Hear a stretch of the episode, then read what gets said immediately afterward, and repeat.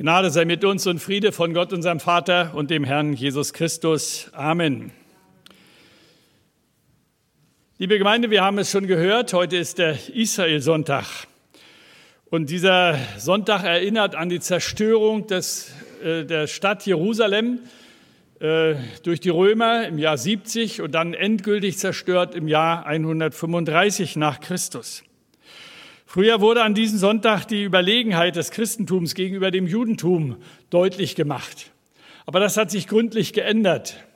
Durch diese ganze furchtbare, durch die ganz furchtbaren Verbrechen an Gottes auserwählten Volk im Dritten Reich steht die Trauer und das Unrecht sowie die Frage nach der besonderen Beziehung, die wir als Christen, als Leute, die aus den Heidenvölkern kommen, die wir zu Israel haben. Und auch natürlich zu dieser ganzen Frage, wie ist das eigentlich mit dem Volk Gottes und dem Staat Israel?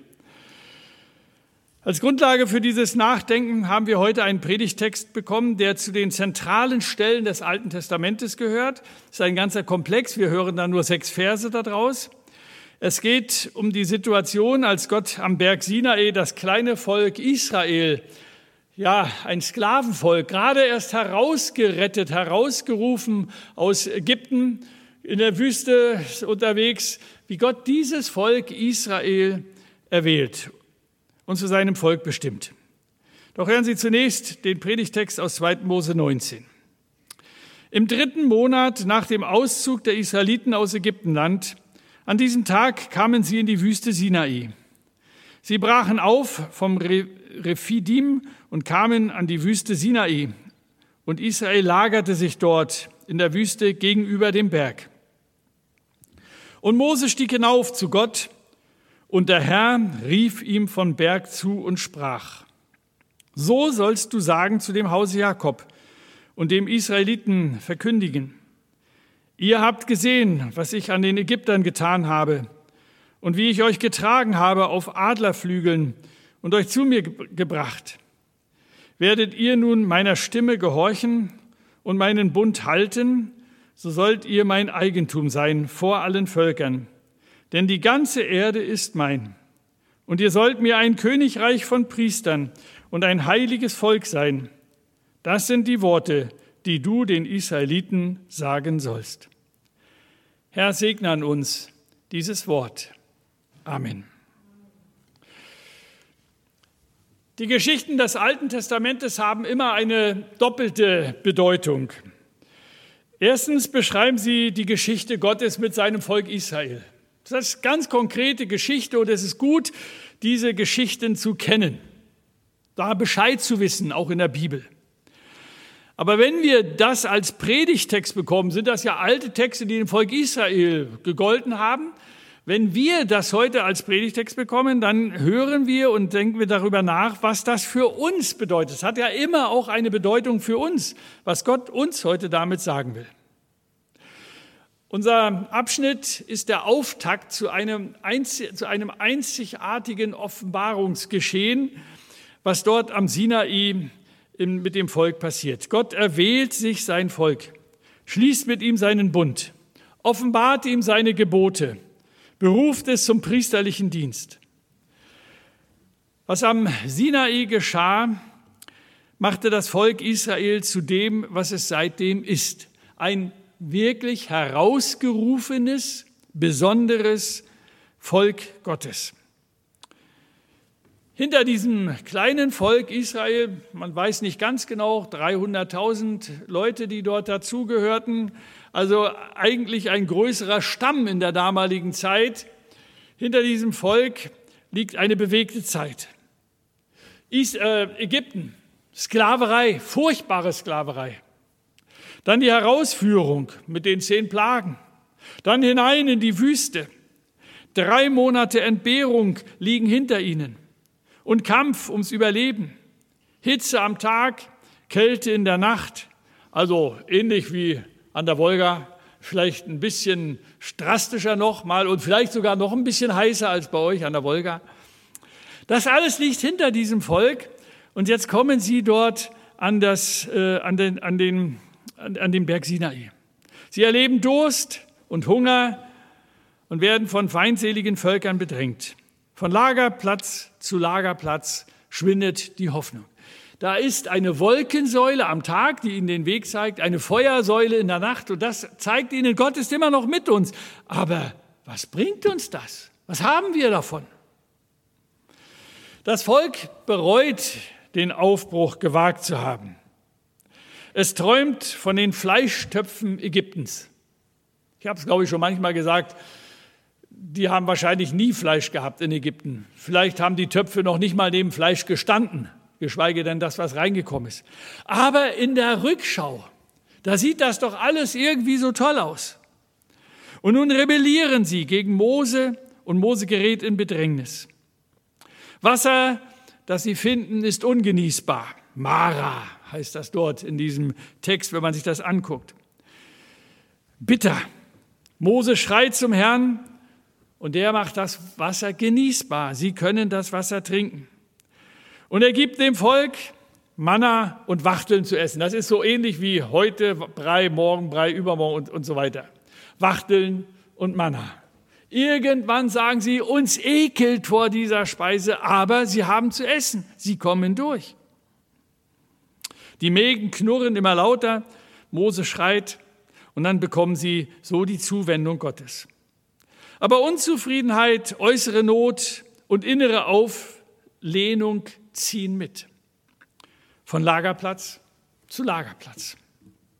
Und nun wieder keine Oase, wieder kein blühendes Land, dort, wo Mose sie eigentlich hinführen wollte, sondern Sinai, Berg, Wüste davor. Am Sinai lagert sich die Karawane, man kann sie nennen eine Karawane der Ausgezehrten und Ausgebrannten. Und dann steigt Mose auf den Berg und Gott redet mit ihm. Und er gibt ihm den Auftrag und sagt, das sage dem Volk Israel. Das sollen sie hören. Und das, was er dort hört, habe ich für uns heute in drei kurze Gedanken zusammengefasst, die sowohl das Geschehen von damals widerspiegeln, als auch vielleicht uns in die Verantwortung mitnehmen, unseren Anspruch, den Anspruch des Wortes Gottes für uns deutlich machen. Das erste, Gott handelt, als zweites Gott beruft und als drittes Gott beauftragt. Zunächst also, Gott handelt. Ein Bibelvers, der da aus diesem Text kommt. Ihr habt gesehen, was ich an den Ägyptern getan habe und wie ich euch getragen habe auf Adlerflügeln und euch zu mir gebracht. Ihr habt gesehen, wie ich gehandelt habe. Gott hat gearbeitet. Gott hat gewirkt. Ich habe euch getragen auf Adlerflügeln und ich habe euch zu mir gebracht. Hier an diesem Platz, wo ich mich offenbaren will. Das Wunder der Befreiung und der Rettung aus Ägypten liegt noch gar nicht so lange zurück, einige Monate gerade erst.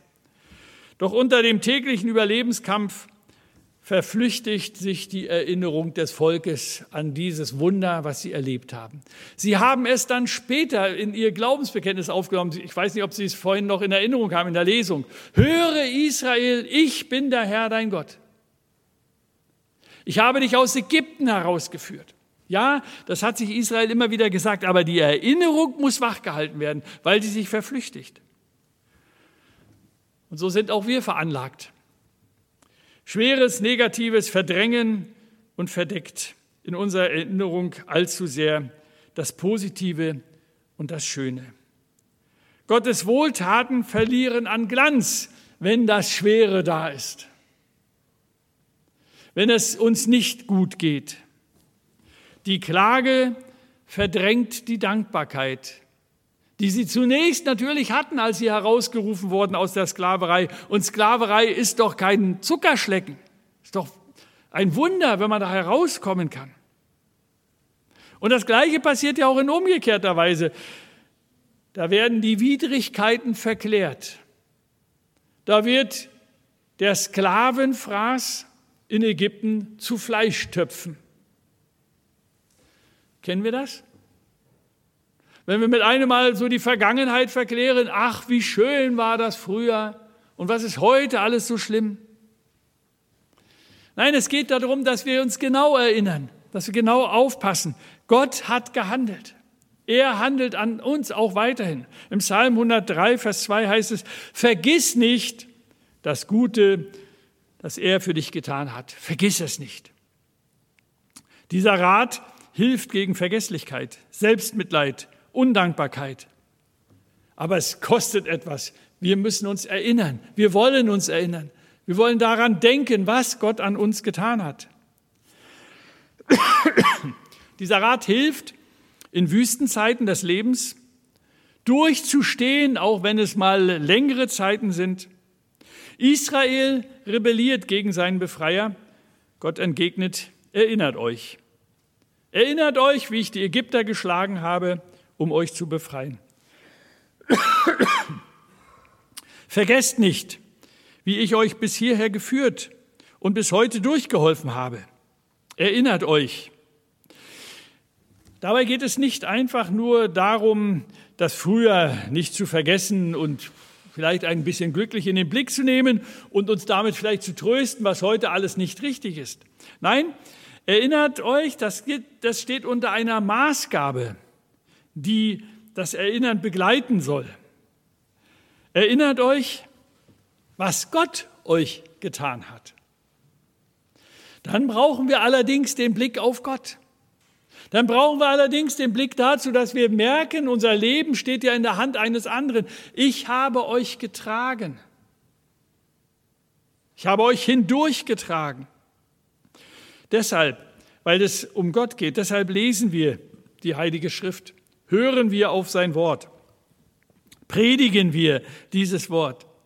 Deshalb sprechen wir das Glaubensbekenntnis, was wir eben miteinander getan haben, um uns zu erinnern deutlich zu machen, was da alles drinsteht in unserem Glauben, worum es tatsächlich wirklich geht. Das soll uns nicht aus dem Blick geraten.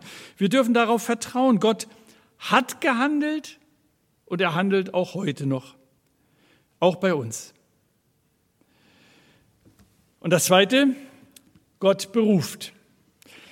Auch wieder der nächste Vers in unserem Bibelabschnitt. Ihr sollt mein Eigentum sein vor allen Völkern denn die ganze Erde ist mein.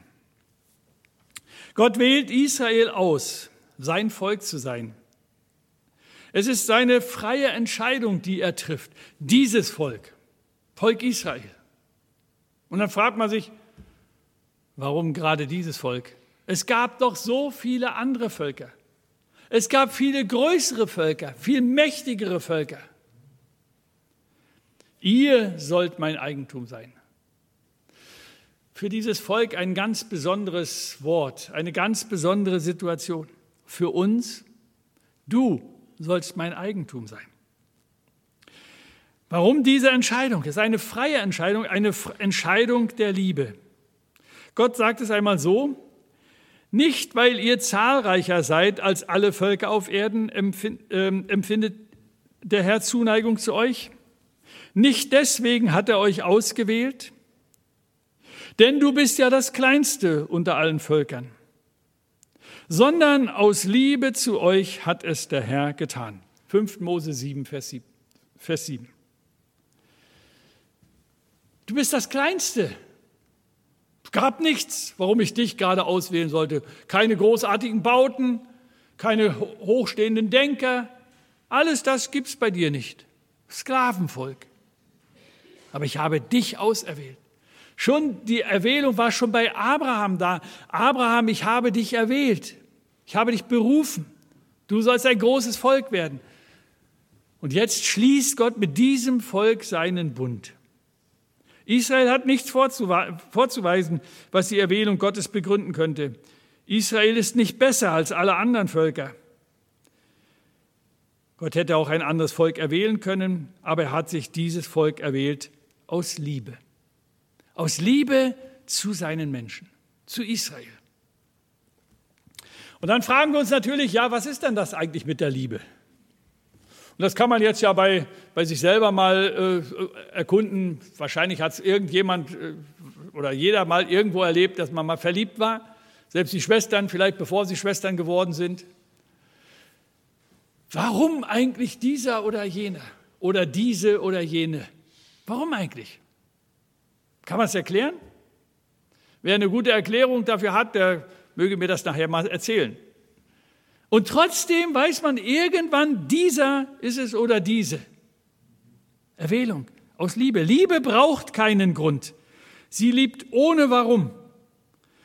Und was schon bei uns so ist, gilt noch mehr von Gottes Liebe. Auch von seiner Liebe zu jeder und jedem von uns. Gott hat dich geliebt. Gott hat dich berufen. Gott hat dich an dir gehandelt. Du selber, du bist es. Warum? Es gibt keinen Grund. Es liegt in Gott selbst begründet. Gott selber sagt es uns zu, ich liebe dich.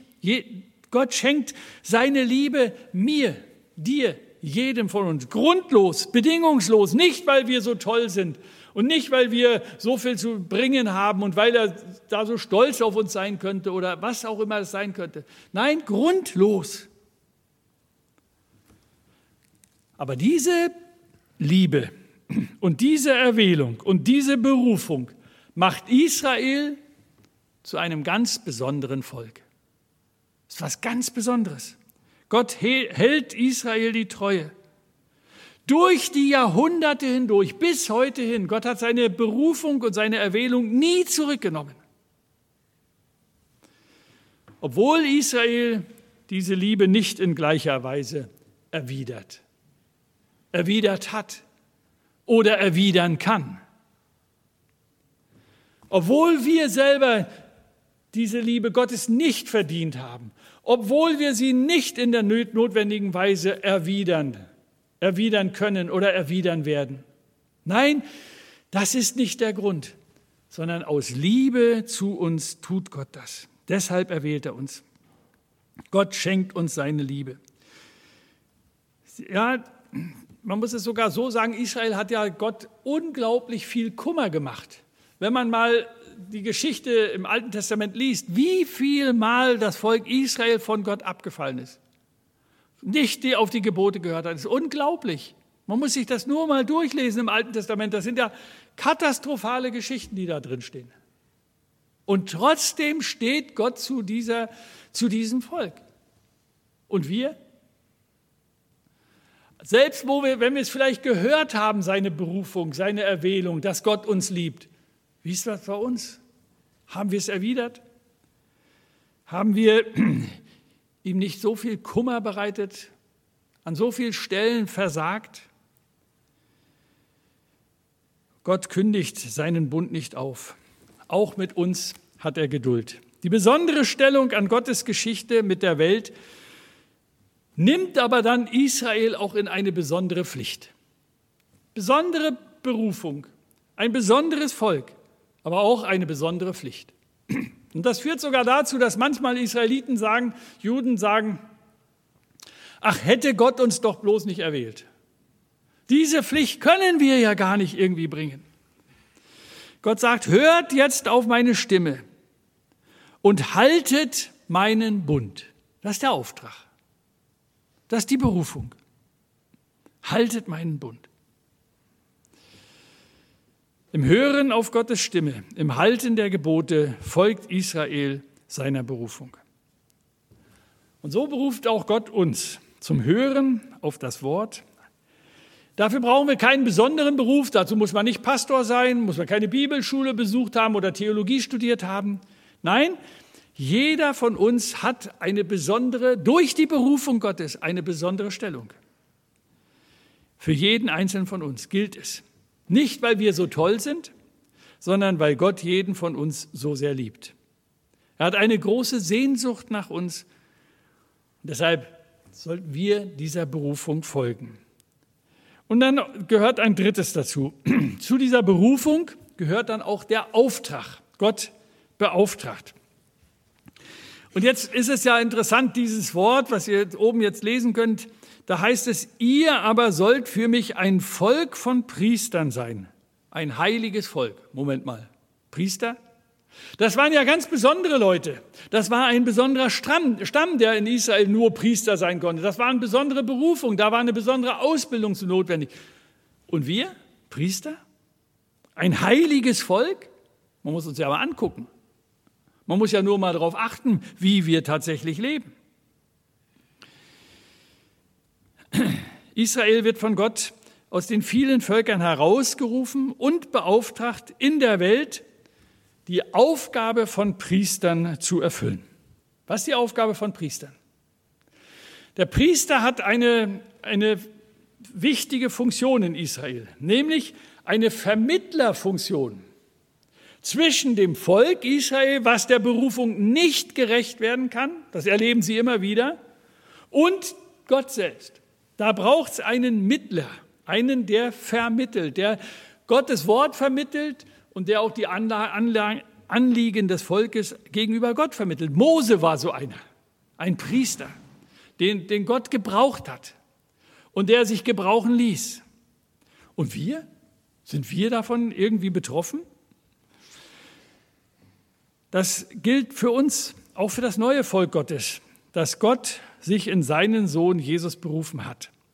Und zu dem, und zu dem auch wir gehören dürfen, wenn wir dazukommen, wenn wir den Glauben annehmen, wenn wir uns zur Gemeinde halten, zur Kirche Gottes dazugehören. Es gilt für das neue Volk Gottes. Die priesterliche Aufgabe hat das Volk bis heute. Das Volk Gottes Israel ist ein von Gott beauftragtes Volk, Gott zu repräsentieren in dieser Welt. Wenn wir diesen Auftrag uns mal anschauen, Gott zu repräsentieren in dieser Welt, dann brauchen wir uns nicht zu wundern, dass Israel so angefeindet wird, wie es ist, als Volk. Von allen Seiten drumherum. Wenn das so ist, dass dieses Volk tatsächlich Gott repräsentiert, dann gilt diese Angriffe gegenüber Israel nicht nur dem Volk Israel, sondern auch Gott. Das ist der eigentliche Grund, warum dieses Volk nicht zur Ruhe kommt und warum Israeliten sagen, ach, wir, wir, wir wollen das gar nicht mehr. Weil wir wollen endlich mal auch Frieden haben, so wie alle anderen auch. Das Volk Gottes ist von Gott beauftragt, Gott zu repräsentieren. Und das sind auch wir. Gottesdienste zu feiern ist eine Repräsentanz Gottes. Hier wird Gott verkündigt. Ich werde erinnert an, meine, an eine Gemeinde, wo ich als Pastor, als junger Pastor ähm, Dienst getan habe. Es war so eine ländliche Gemeinde in Mecklenburg. Unser Dorf hatte 100 Einwohner. Zu diesem Dorf gehörten noch andere Dörfer mit dazu. Also da war das noch einigermaßen. Ähm, so vom Gottesdienstbesuch her. Aber dann hatte ich so Außendörfer, ganz kleine Kapelle, da wohnten nur 60, 70 Leute in diesem Dorf und da waren eine, äh, eine kleine Kapelle und wir hielten dort alle 14 Tage Gottesdienst. Und da war es dann manchmal so, dass außer dem Küster keiner da war. Und dann hat der Küster mich gefragt, sag, sag mal, Pastor, sollen wir, sollen wir überhaupt läuten? Ich sage, bimmeln, was das Zeug hält. Ja, kräftig bimmeln. Leute sollen hören, heute ist Gottesdienst. Hier wird Gottes Wort verkündigt, auch wenn sie gar nicht dazukommen. Aber sie sollen es hören, weil dieser, ein solcher Gottesdienst, und wenn er einen ganz kleinen Kreis ist, wenn repräsentiert Gottes, Gottes Wort wird hier verkündigt. Auch im ganz kleinen Kreis. Und das gilt für kleine Hausgemeinden, irgendwo im Verborgenen, wo Christen verfolgt sind. Gottes Wort was da ist, repräsentiert Gott. Und da, wo Gott Menschen in seinem Namen zusammen sind, wird Gott geehrt. Wir sind, wir sind dazu beauftragt, Zeugen der Botschaft Gottes in dieser Welt zu sein. Deswegen halten wir Gottesdienst. Deswegen hören wir auf sein Wort.